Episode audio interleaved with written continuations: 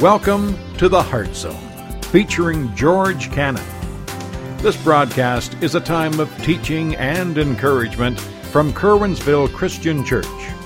For more information, we invite you to visit us on the web at www.curwensvillechristian.org. And now for a message from the Heart Zone. Here's George Cannon. Folks, we've been doing this series called Passing Through. Now, what is that talking about? Well, that's talking about if you are a believer in Jesus Christ, to use Peter's words, you are a sojourner, a pilgrim. You're only in this life for a brief time, for whatever years that you are alive. That's only a brief time when you consider eternity. You're just passing through. You're passing through this world.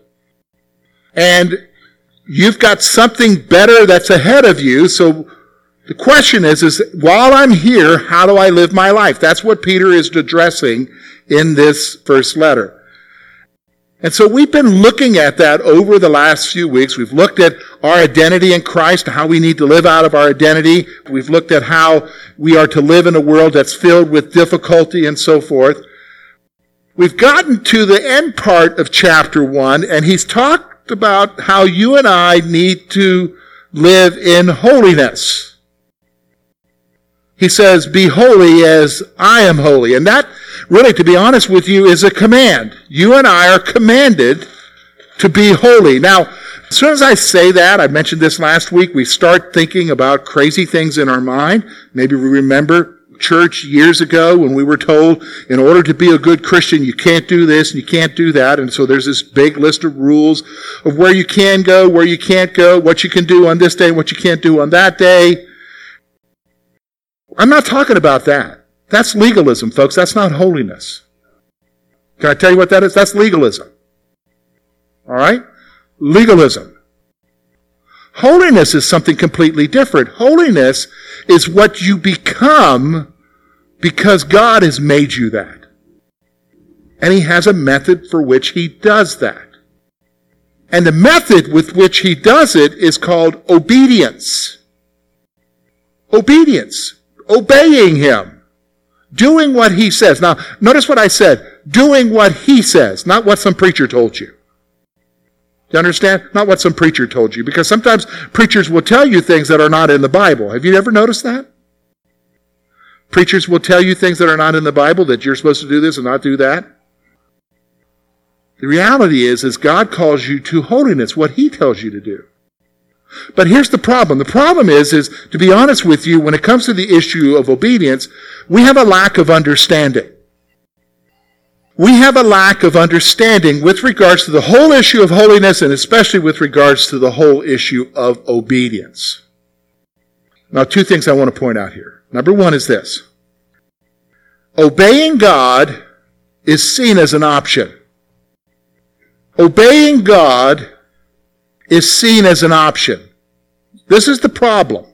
The problem is, is that when you have a faith system that you've adopted where Jesus forgives you for everything because his son died on the cross, and that is true. There is no sin that Jesus cannot forgive except unbelief. Do you understand me? There is no sin that Jesus cannot forgive except unbelief. Folks, that's what the unpardonable sin is.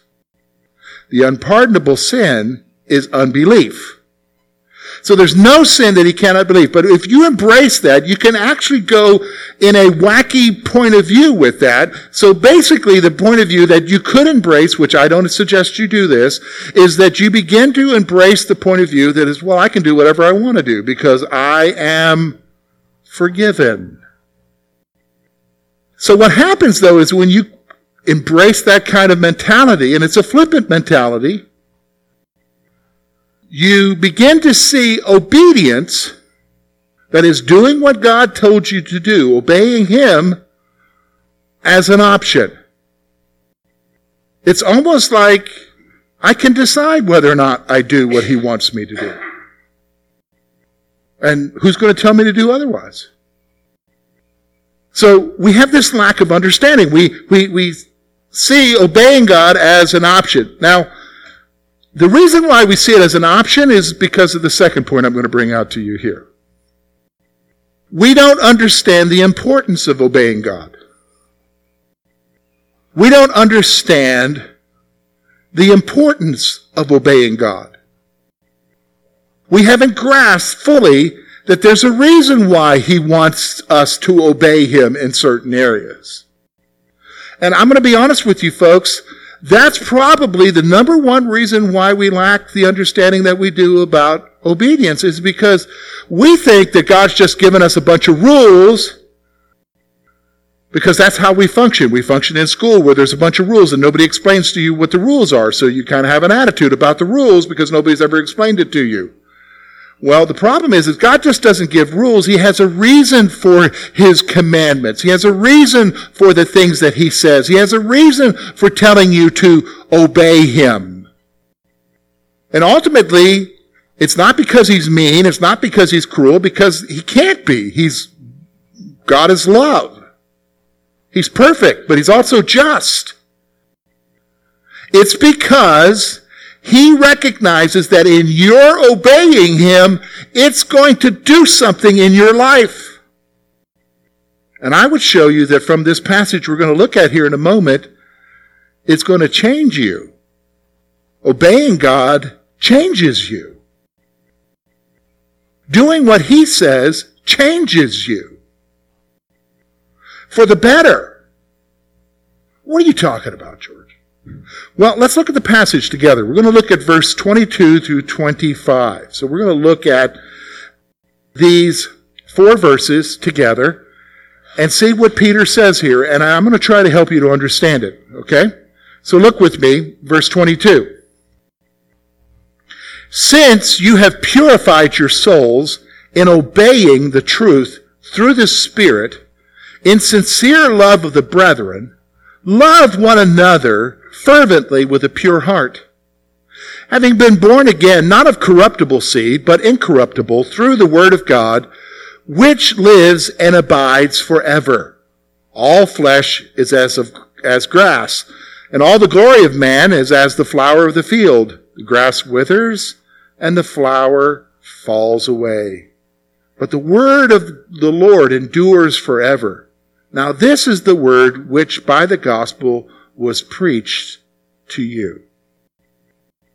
All right, now here's what we're going to do. We're going to take this passage and I'm going to kind of divide it into two sections. Okay, so I want you to understand. First of all, we're going to look at the results of obeying. One verse, verse 22, tells you why you and I need to obey because it does something in your life. And when you look at what it does, you're going to say, wow, didn't realize that. Well, you're going to see it, verse 22. And then what we're going to see is, is the basis for the change. How does obeying God change me? We're going to see that in verses 23 through 25.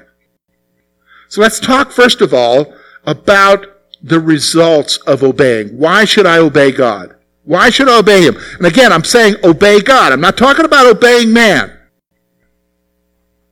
I'm not talking about obeying a religious system. I'm not talking about obeying rules that a church may come up with or a religious group may come up with. I'm talking about obeying God. Notice what he says, verse 22. Since you have purified your souls in obeying the truth through the Spirit, in sincere love of the brethren, love one another fervently with a pure heart. All right, so here's what he's saying. Three things I want you to see. Number one, the Holy Spirit empowers you to obey. First thing you've got to understand. All right, I think everybody can relate to me here, right? You ever get up in the morning and you make a decision when you get up in the morning, okay, today is going to be different.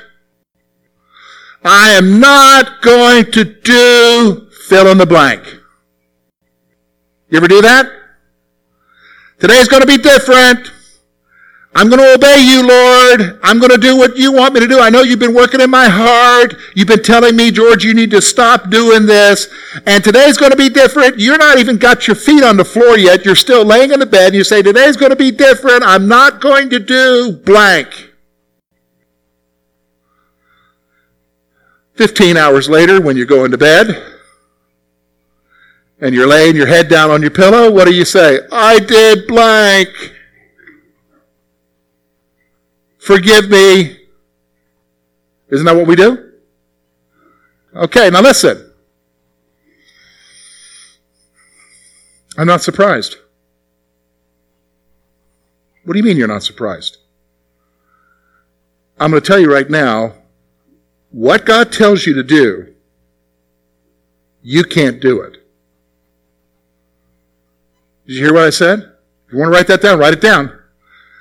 What God tells you to do, you can't do in and of your own strength. You're going to fail. You're going to fall. You might be able to do it one time, but the next day, wrong set of different circumstances happen. You're going to find yourself in the same situation again that you were in before, and you're going to do what you told yourself you weren't going to do, what you knew God told you not to do. You're going to do it. Why? Because you're trying to do it in your own strength, and I'm going to tell you right now, you're not strong enough. You're not strong enough. You are not strong enough to do it. That's why you need help. And the help that you get in obeying Him comes from the one who told you to do it. Do you understand what I'm saying? The help that you get in obeying Him comes from the one who told you to do it. And that's the Holy Spirit. The Holy Spirit is the one that empowers you. Look, in fact, look with me at verse 22. Look at what he says. Since you have purified your souls in obeying the truth through the Spirit. So what do you do in the morning now? You get up in the morning and you say, Lord, I'm not going to do it, but I need your help not to. I need your spirit to guide me. And you pray that way throughout the day. Lord, you know this is a weakness in my life. Will you help me? Will you give me strength? Will you change the circumstances? The Holy Spirit empowers you to obey. Now, here's the second thing I want you to see about the results of obeying. Here it is. Obedience purifies your life. Now that's interesting. He says in verse 22, look what he says. Since you have purified your souls in obeying the truth. Now that word purity is reflective of something that he had just told us earlier in verse 15, where he says, Be holy, for I am holy. Okay, let's stop for a moment. I want you to think back to the Old Testament with me. In the Old Testament, the Jews, with the law, whenever they went to the temple, they were unclean, so therefore they had to what? Clean themselves or purify themselves. So what did they do? They went through rituals. Sometimes they took baths. Basically, they were baptized. It's the same concept there. They would have ritual pools where they would dunk themselves in water. All of it for the purpose of what? Purifying themselves so that they could go into the temple and what? Worship God, draw near to God, be with God. Why? Because before they were what? Not holy. Now they are holy because they've been purified. What he's saying here is, is that our obedience, our obedience purifies our life. Now, you say, okay, George, that's one verse. Are you sure about that? Well, yeah. Psalm 119. Here's what David says in probably the longest psalm in your Bible. Verse 9. How can a young man cleanse his way? Now the word cleanse there is the same concept of purifying. How can a young man cleanse his way? Look at what it says. By taking heed according to your word. What does that mean? Well, can I tell you what it means? How can you clean up your life? Obey him. That's what he's saying. Obey him. I didn't say obey what the preacher said. I said obey what God says to you. And let me just say something to you folks. Every single one of you, God's going to say something different to you because he knows what's going on in your life and what needs to be an area of obedience and what doesn't need to be an area of obedience. You understand? I don't know what's going on in your lives. I don't know what you're struggling with. I don't know what defeats you. I don't know what's hindering your relationship with God. You do, though. How do you know? Because the Holy Spirit's talking to you about it? The Holy Spirit's convicting you about it. Holy Spirit's saying to you, you need to give this up. You need to do something about this. So when you start doing what He tells you to do, you purify your life. You become holy. That's the result. That's why you need to. St- it's not an option, folks, because he told you earlier. Remember, we talked about this last week. It's not an option. Be holy because I'm holy. You need to pursue holiness. Well, if I'm going to do that, where do I start? By doing what God tells you to do. Now, it doesn't end there. There's one more thing that happens as a result. And you can now listen. I'll, I'll, I'll, I won't get ahead of myself. Let's look at what it says. Here's the third point. The change in your life results in you loving others. Look what it says. I think this is amazing. Verse 22. Since you have purified your souls in obeying the truth through the Spirit in sincere love of the brethren, love one another fervently with a pure heart. Okay, you want to know why you need to obey God? Number one, He purifies you. It makes you holy as He's holy. Number two, He wants to change you in your obedience so that you what? End up being a loving person. A loving person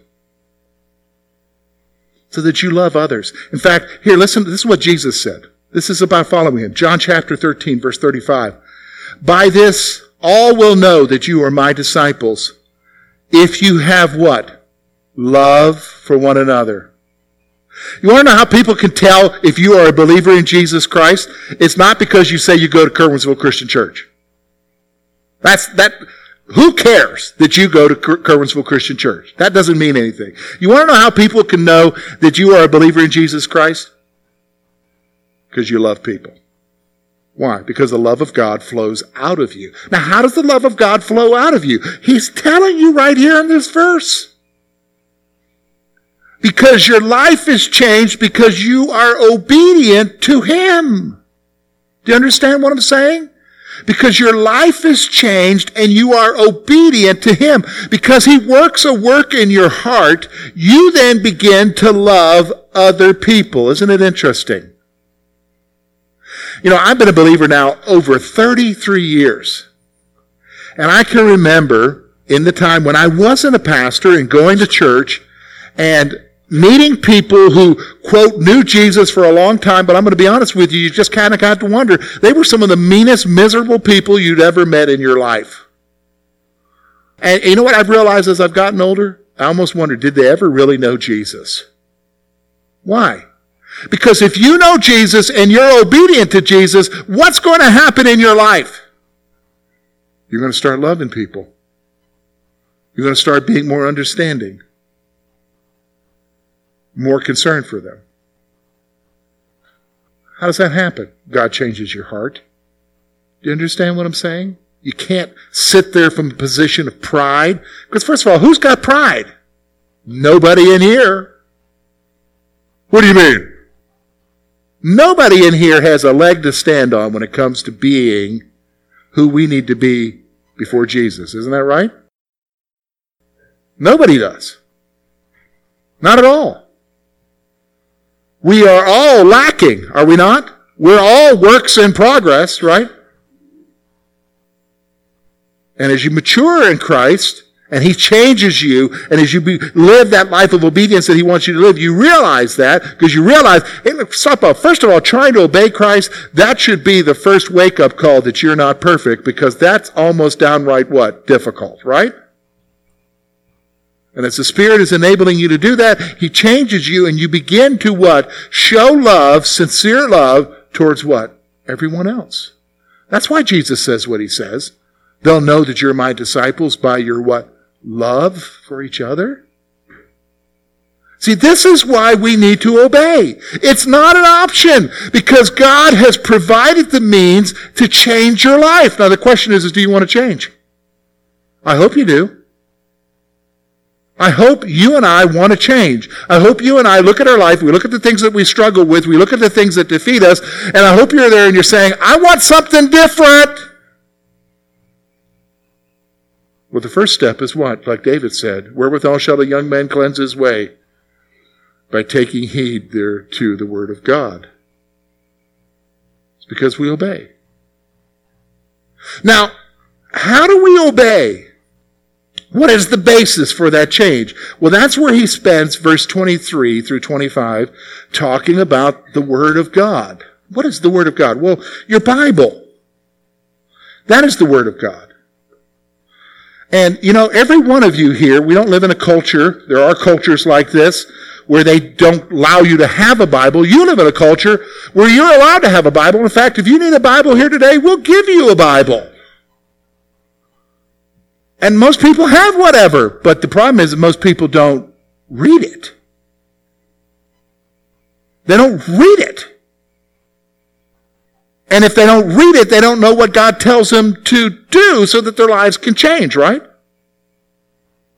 But I want you to notice now, look what it says here, verse 23 having been born again, not of corruptible seed, but incorruptible, through the word of God, which lives and abides forever, because all flesh is as grass, and all the glory of man is as the flower of the grass. The grass withers, its flower falls away, and the word of the Lord endures forever. Here's three things I want you to see about the basis for the changed life. Okay?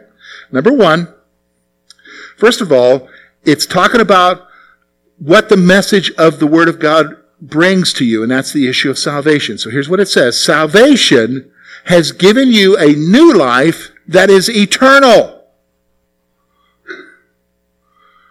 So the reason why you're able to obey, the reason why you can say no to the things that defeat you, the reason why you're able to do what God has told you to do is that when you came to Christ, you changed not into a corruptible being. Now, what's a corruptible being? Well, a corruptible being is a being that's just going to die and go to hell. You were changed into the incorruptible. Yes, you may die. You're going to cast off this body, but you're going to live on with who? Christ forever. You are a new person. Some of you need to realize that. It's not the same old you. Now, you may have people in your life that want to remind you of, of what you used to be like, but you're not like that anymore. You're somebody new. And you're eternal. The moment you became a believer, things changed. It's a new you now. Salvation has given you a new life that is eternal. So then notice now the second thing. The Word of God produces the changed life. Remember now, Psalm 119, David, wherewithal shall a young man cleanse his way? What? By taking heed thereto the Word of God. I clean up my life because I'm obeying who? God. In His Word. A little bit further, two verses later, Thy word have I hid in my heart, David says, that I might not sin against you. You got to change your mind by getting into God's Word because that's how you renew your mind. Romans chapter 12, verse 2, be not conformed to the image of this world, but be transformed by the what? Renewing of your mind. And when your mind is renewed by God's Word, you'll be able to prove what is the good and acceptable will of God. Now, how many of you want to know what the will of God is for your life? You want to know what the will of God is for your life? Yeah, we do, right? How do you figure that out? Through His Word, changing your mind. Through His Word. See, the Word of God produces the changed life. Okay, so let me ask you a question. Don't answer me. Just answer it to yourself. How much time did you spend reading God's Word this week? Now, don't answer that. This is one of those times where you can be quiet, okay? But tell yourself. How much time did you spend reading His Word this week? Don't include the time it was up on the screen today. Don't include that. I know, what does that say? Whatever your answer is, what does that say? What are you expecting? What are you expecting God to do in your life? If you're not reading it, and He's not communicating to you through it, what are you expecting? See, the Word of God produces the changed life. Seriously. If I'm not reading it, I can't expect it to change anything in my life.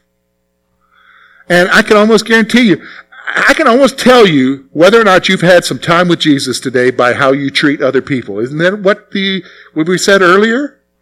That if you're obeying Him, it's going to be reflected in your what? Relationships with other people. So we can tell whether or not you've been reading. Hey, how you doing? Oh, I can tell you haven't been reading today. Now, don't say that to them. I'm just telling you that, okay? Right? The Word of God produces the changed life. Now, here's the final point I want you to see. This is why the Word of God is important. He makes a statement here. He gives it actually, he's, he's quoting here from Isaiah.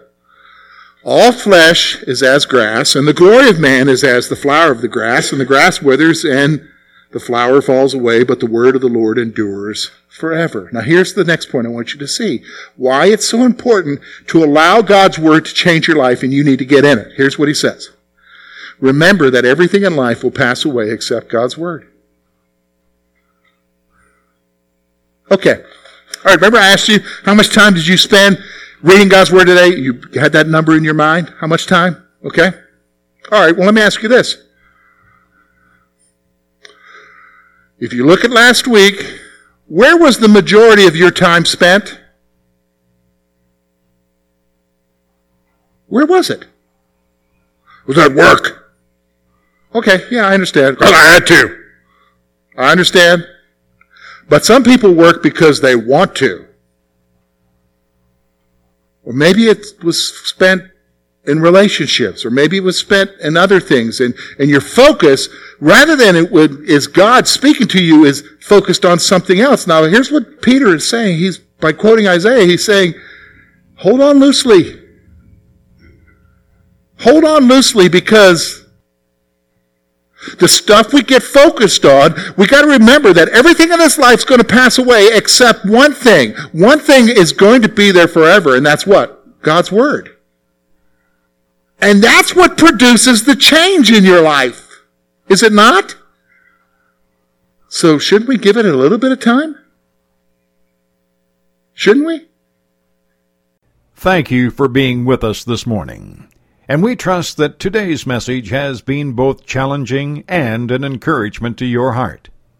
At Curwensville Christian Church, a warm welcome is always extended to you. We're located at 700 State Street, Curwensville, Pennsylvania. For more information about our ministry, please visit us on the web at www.curwensvillechristian.org. Now, on behalf of George Cannon and the entire church family, we hope that you will look to the Heavenly Father in all that you face this coming week.